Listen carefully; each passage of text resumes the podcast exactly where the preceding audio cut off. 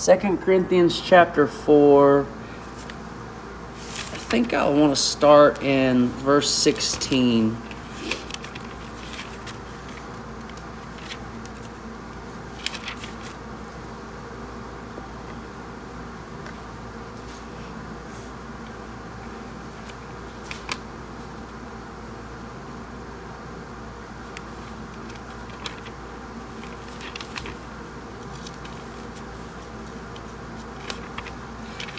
Before we read that, you know, and I just talking about persecution is is a, it's a difficult, at least for me, it's a difficult topic, um, because it can be taken in the wrong light. That it could we could move it into the direction where being a Christian isn't joyful or that it's just always doom and gloom. But it's not. And in this passage, I mean, in, in, in this beatitude, there's I think there's a reason why Jesus says, rejoice and be glad, even in the midst of hard times. And then there's also that there's that that chance that we go and, as we spoke of this morning, go and look for it, which isn't, that's not the case.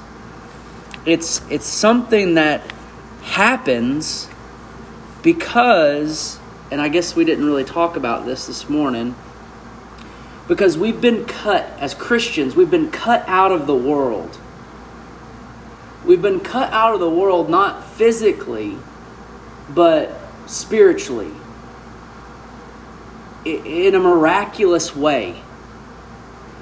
We can liken it to the conflict that you endure every day between your flesh and your spirit. The flesh and the spirit. That the miraculous new birth coming into a sinner, the presence of God dwelling there, and with those two things there, there's automatically this battle per se. They're not they're not meshing up. Right? Because we've got sin and holiness in one place. This is the same idea with persecution for saints in this world. The presence of God in this in the Christian but still living in a world of sin around a group of sinners. So it's it it's going to happen. And it's based on the reality that you have the presence of God within you. And the people who persecute you don't. That's kind of like where the rubber meets the road on this persecution stuff. If you act like the Spirit of God is in you, you're going to get pushback from the people who don't have the Spirit of God in them. And so we got to have to just keep that in mind. And I, I really think if we don't always come back to this realization that being a Christian is a supernatural thing and that it's just like well we're the people who gather together on sundays in this thing called the church and we follow this person called jesus. The other people out there they don't they haven't made that decision to do that. Maybe they have their other thing or this or that. No no no. The supernatural has taken place. God himself has moved and bought us, adopted us, caused us to be something different than what we once were. And that is why we gather together. That is why we act the way we act, because of the work of God. And so we have to, when we think about the way we live our lives or why we do things the way we do, we have to always come back to the realization that this isn't just a club that we like minded people come together. No, we have been brought together by the blood of Christ. We have been, we have been joined together on the basis of God's grace. And this is a miracle. It's a miracle. And so we got to keep that in mind when we think about these issues of how we live or why we do what we do. Um, so I, I, want us to kind of focus, but I, I got us in 2 Corinthians 4 because I want us to see how it kind of mirrors what Jesus says here to some degree. So while you're before we read that, let me just reread 11 and 12 in Matthew for you. Okay, so just keep keep that stay there at 2 Corinthians 4 and just listen. Blessed are you when others revile you and persecute you and utter all kinds of evil against you falsely on my account. Okay, that's bad stuff. Bad things are happening to you. That's what that is saying. Verse 12 Rejoice and be glad. Rejoice and be glad, for your reward is great in heaven. Let's stop there. Rejoice and be glad, for your reward is great in heaven. So tonight, I want us to really focus on what is driving us to endure in this type of environment. Okay? What keeps us going. Um, now, okay, Second Corinthians 4.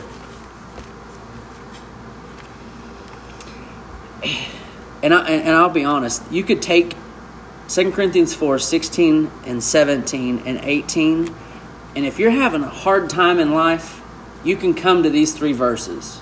I promise. I promise. I don't care what's going on in your life. If you're having a hard time in life, come to 2 Corinthians 4 16, 17, and 18. So, verse 16. So we do not lose heart means we don't give up. We're not defeated.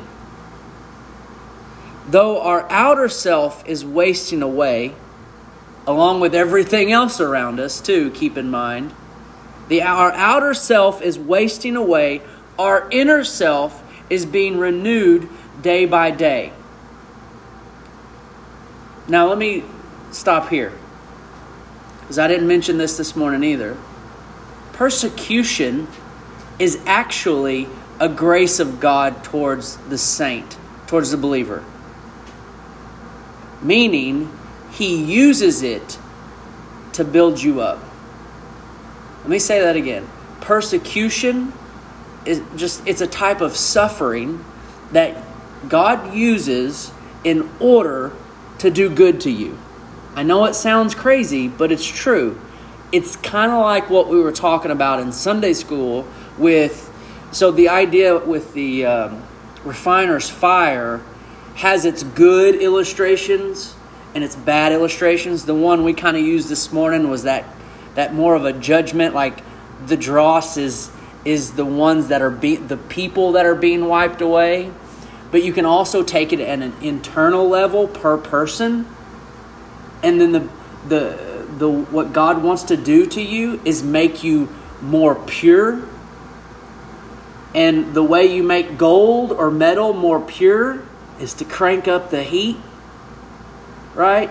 To crank up that heat.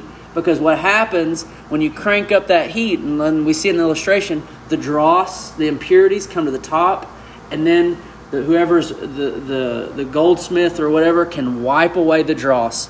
And that after that heat was applied, that dross was removed, that, that gold, that metal is more pure than it was before the fire was turned up. Persecution is, is hot. And it is one thing that God uses to make his saints more holy, to make them more like Christ. And I think, I'm, I'm getting a little sidetracked, but I'm going to try this anyway. I think that is one of the uh, one of the soil and the seeds. Some, somebody got to know that pat that chapter by heart. Where's the, the, the four soils? Uh, I'm going to have it right here in just a second.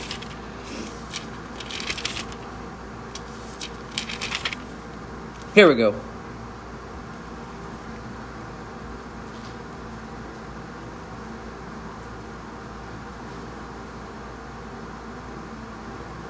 Listen to this. For the soil that was sown on rocky ground, this is the one who hears the word and immediately receives it with joy. Yet he has no root in himself, but endures for a while. And when tribulation or persecution arises on account of the word, now remember that's the beatitude. Blessed are those who are persecuted on account of righteousness or for the sake of Christ. When persecution arises on account of the word, immediately he falls away. So, when persecution comes, it is it is not it is just it's not just testing. And that's that's actually another word that they use for purifying metal, testing. It's testing that which is within. And for the believer, thanks be to God, it's the Spirit of God. But for that, that one who has heard and received it with joy and has, but has no root, when the persecution comes, they're gone. Reveals no union, no connection, no root to Christ.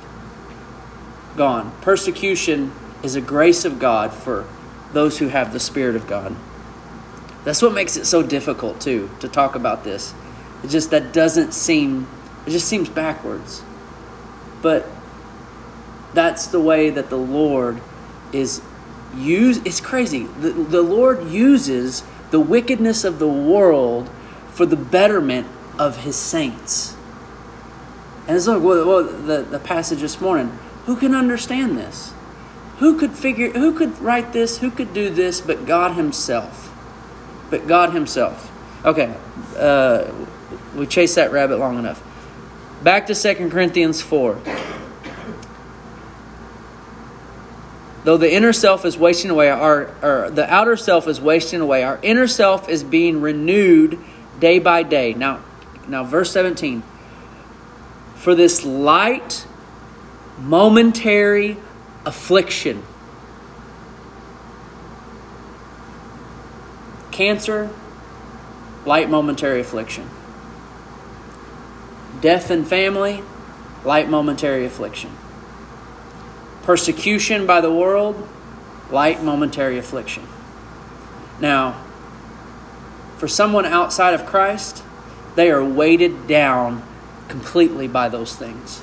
That is a heavy burden that they could not bear at all. But for a believer who has a reward they are waiting on. They have the, uh, the love of Christ. These things the world throws at us are light and momentary. Light and momentary. Look what it's doing. This light and momentary affliction is preparing us. That's God using these things preparing us for an eternal, okay, light and momentary, eternal, this eternal weight of glory. And he goes even further beyond all comparison. And that's why Paul, in this letter, he's like, Man, I've got this thorn in my side. I asked God three times to take it away. He said, Nope, nope, and nope. And do you know why? Because He said, My grace is sufficient for you. See, we could take, like I said, you could take this and apply it to any trouble in your life. But we're looking at it right now for the sake of persecution of the world and hatred and revile towards Christians. But this light, momentary affliction is preparing for us an eternal weight of glory beyond all comparison. Verse 18.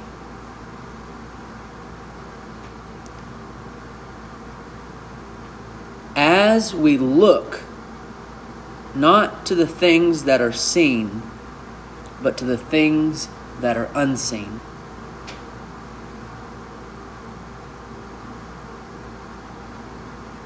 For the things that are seen are transient, meaning they end. They have an end point. But the things that are unseen are eternal. Cancer has an end point. Your enemy who persecutes you, reviles you, they have an end point.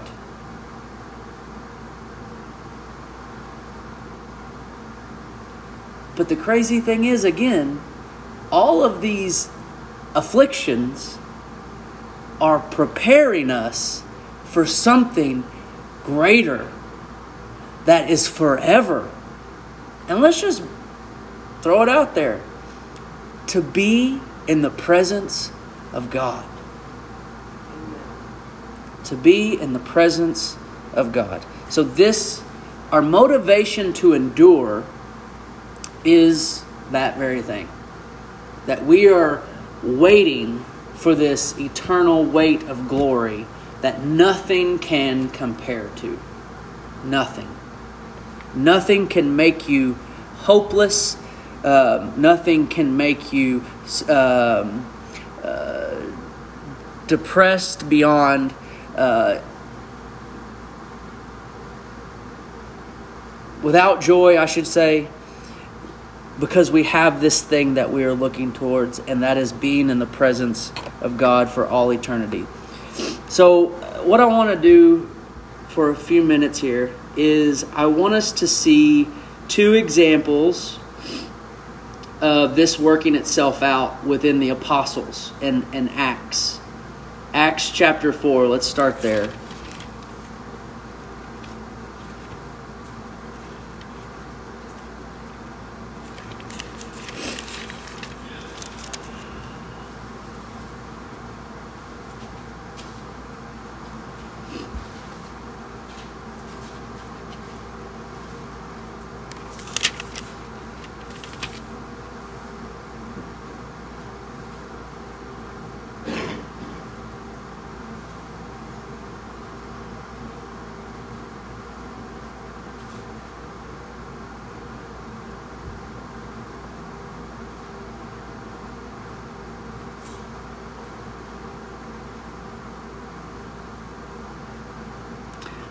So, Acts chapter 4, uh, believe it's Peter and John are arrested basically for healing a man and then preaching Christ.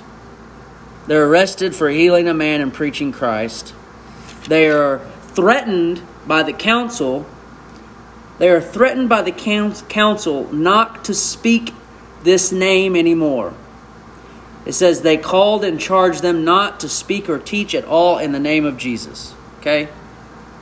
So let me tell you what they said, and then we'll read in verse 23 the church's response. But here's what Peter and John says in verse 19. But Peter and John answered them, Whether it is right in the sight of God to listen to you rather than to God, you must judge, for we cannot but speak of what we have seen and heard. And when they had further threatened them, they let them go, finding no way to punish them because of the people, for all were praising God for what had happened. Uh, look at verse 23.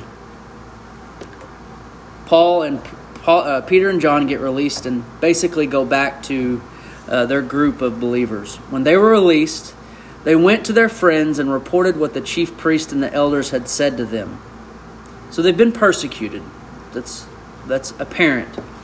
And when they heard it, when their friends heard of what had happened, they lifted their voice together to God and said, so they decided to pray. Sovereign Lord, who made the heaven and the earth and the sea and everything in it, who through the mouth of our father David, your servant, said by the Holy Spirit. So let's stop there Paul or Peter and Jane, or Peter and John have just been persecuted, arrested, and threatened, and their friends, these believers, they call out to a sovereign God who made the heavens and earth and sea and everything in it.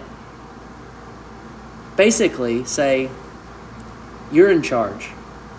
And if persecution comes, we know that this isn't something outside of your hand and your rule and your reach.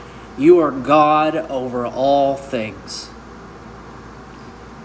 Um, they quote David and say, Why did the Gentiles rage and did the, the peoples plot in vain? The kings of the earth set themselves, and the rulers were gathered together against the Lord and against his anointed. So end of quote end of Old Testament quote, verse 27, for truly in this city they were gathered together against your holy servant Jesus, whom you anointed, both Herod and Pontius Pilate, along with the Gentiles and the people of Israel, to do whatever your hand and your plan had predestined to take place. So they can take heart in knowing that the the worst persecution of all time of Jesus Christ and his crucifixion was not outside of the hand of God, but was planned by God. So then, what is to say about their persecution? It's in God's hands. This is not outside of His sovereign rule. Actually, it is completely His rule and plan. Verse 29 and now, Lord, look unto their threats. Listen to that. Now, Lord, look unto their threats and grant to your servants to continue to speak your word with all boldness. Wow. That's something else. Knowing the threats, they ask God to grant them the ability to continue to speak in boldness. Verse 30 While you stretch out your hand to heal, and signs and wonders are performed through the name of your holy servant Jesus. And when they had prayed, the place in which they were gathered together was shaken, and they were all filled with the Holy Spirit and continued to speak the word of God with boldness. And if you read the rest of 4, it's as if they become more unified after this. Now the full number of those who believed were of one heart and soul, and no one said that any of the things that belonged to him was his own, but they had everything in common. I'd like to think that they had everything in common because they had the most important thing in common Christ. And they understood the value of Christ as a church. Turn to Acts 16 now.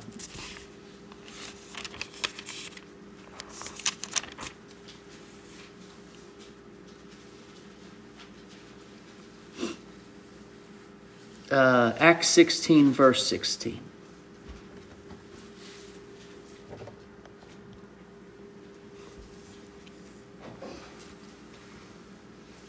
So we got Paul and Silas. They're on their um,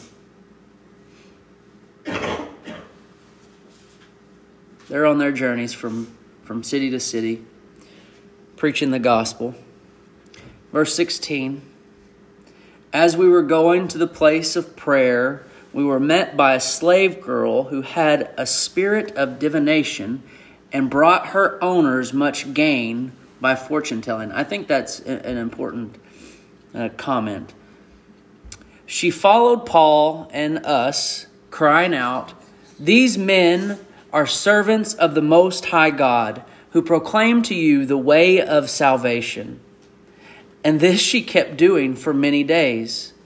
Paul, having become greatly annoyed, see, Paul was a human as well. He wasn't completely sinless. I'm sure he was quite perturbed by this.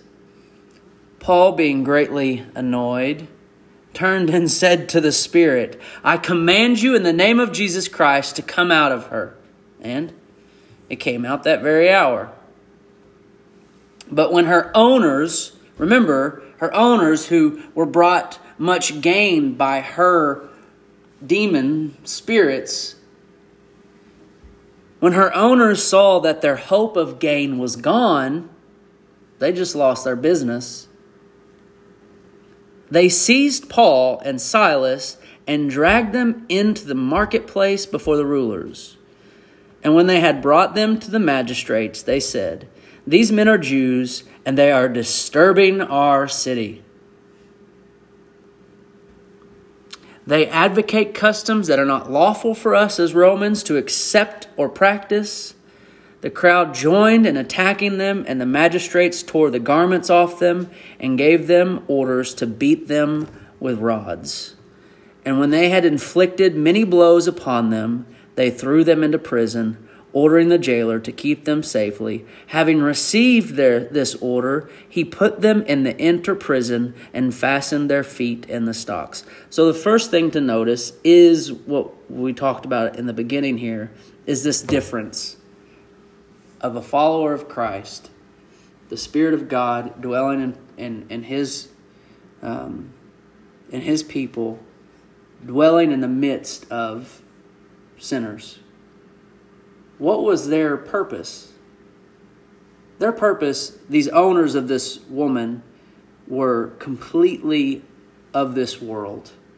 They had no sight of any reward that was to come they wanted their gain, their reward, and they wanted it now. Well, that's really the opposite of what Jesus is saying in this beatitude. For your reward is great, not now, but in heaven.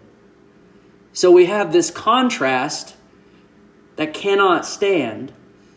And when these two things come, come together, in this, in this, especially in this case, hatred, persecution, and I believe they're also reviling them and speaking all things evil falsely against them, as Jesus said in the Beatitude. All for the sake of their own gain. And then they beat them with rods. I don't even, I can't, I don't even want to imagine what that feels like. Like a rod? Here's the interesting part Let's just read verse 25.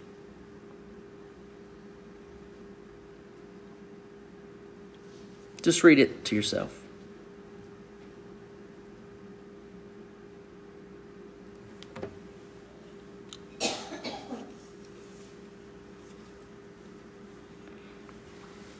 They were praying and singing. Don't let that roll past us. Don't let's not miss that. They had just been beaten with rods. They had been reviled, persecuted, and they are in prison and they are praying and singing. Jesus said in the Beatitude, Rejoice and be glad. We complain about what we do in this building. We complain. There is so much we can. We. I mean, could you imagine? You would think I was sick if I didn't complain. and I'm sorry. No, no. It, it, we. But you're right. We do complain all the time. I, I yeah, and I'd hate to know how I would feel trying to preach up here without the AC. Like, but not being beaten with rods for the sake of Christ. You know, I I was once one of those guys that stood in the pews, and when the song started, I was just. I didn't want to sing anything. I saw my dad not singing. I saw my grandpa didn't sing. So I was like, it must be okay to not sing when you're in church. It breaks my heart when we are together in the name of Christ in the coolness of the air, protected from the elements, in, in this country cushioned seats, and we don't even want to sing. I mean, we, they, they prayed and sung hymns to God. and the prisoners were listening to them. The prisoners were listening to them. They knew what just happened to these guys. They knew exactly what happened to these guys. And they're probably thinking, they're out of their are they out of their mind?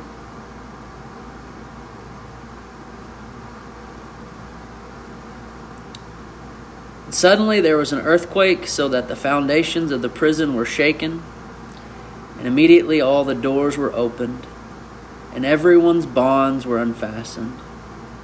When the jailer awoke and saw the prison doors were open, he drew his sword and was about to kill himself, supposing that the prisoners had escaped. But Paul cried with a loud voice, Do not harm yourself, for we are all here.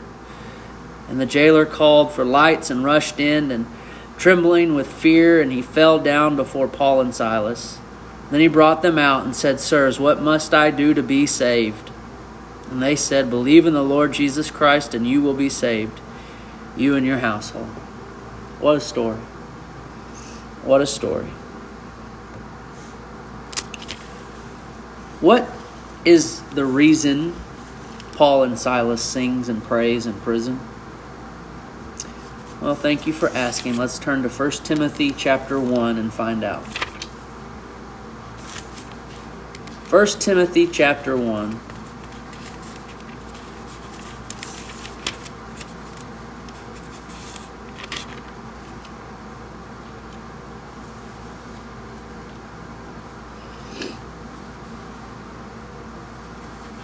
This is where the rubber meets the road.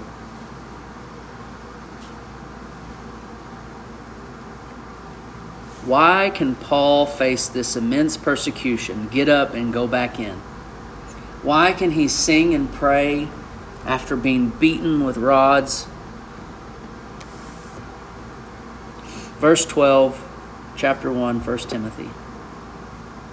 I thank him who has given me strength, Christ Jesus our Lord, because he judged me faithful, appointing me to his service. Though formerly I was a blasphemer, a persecutor, an insolent opponent. But I received mercy because I had acted ignorantly in unbelief. And the grace of our Lord overflowed for me with the faith and love that are in Christ Jesus. This is this is the big verse right here. The saying is trustworthy and deserving of full acceptance that Christ Jesus came into the world to save sinners, of whom I am the foremost, I am the chief of sinners. You would be willing. I'm going to make this statement and then I'm going to put an asterisk beside it. You will be willing, you would be willing to take on the Roman army if you understood your sin and you understood the grace of the Lord Jesus Christ. You would be willing to take the hottest of fires,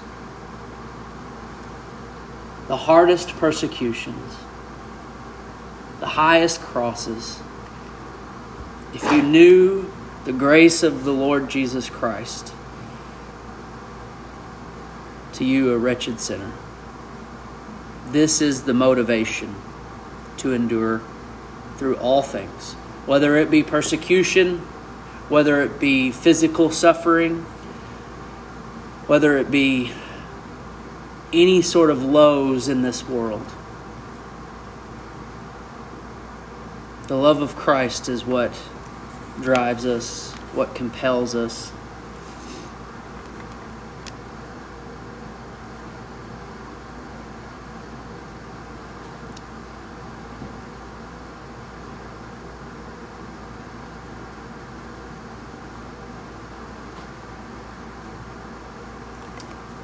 Thought and it escaped me.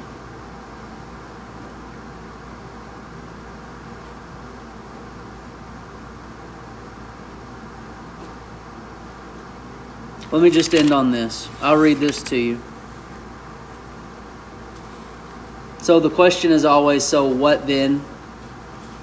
How should we move on from this? We just remember Hebrews 12 1 through 3. Therefore, since we are surrounded by so great a cloud of witnesses, and these witnesses are, are, are prophets, are apostles who have endured, let us also lay aside every weight and sin which clings so closely, and let us run with endurance the race that is set before us. What do you need to do tonight? What do you need to do tomorrow? Verse 2 Looking to Jesus, the founder and perfecter of our faith. How, how did he get through his persecution? Who, for the joy that was set before him, endured the cross, despising the shame, and is seated at the right hand of the throne of God. Consider him who endured from sinners such hosti- hostility against himself, so that you may not grow weary or faint hearted. Look to Jesus. Consider Christ. Preach to yourself every day, as long as you are alive, the work of Christ the gospel. Remind yourself what God has done for you by the blood of Christ. That will keep us focused on moving forward, our motivation to endure anything this world throws at us. Anything. Praise be to God. Let's pray.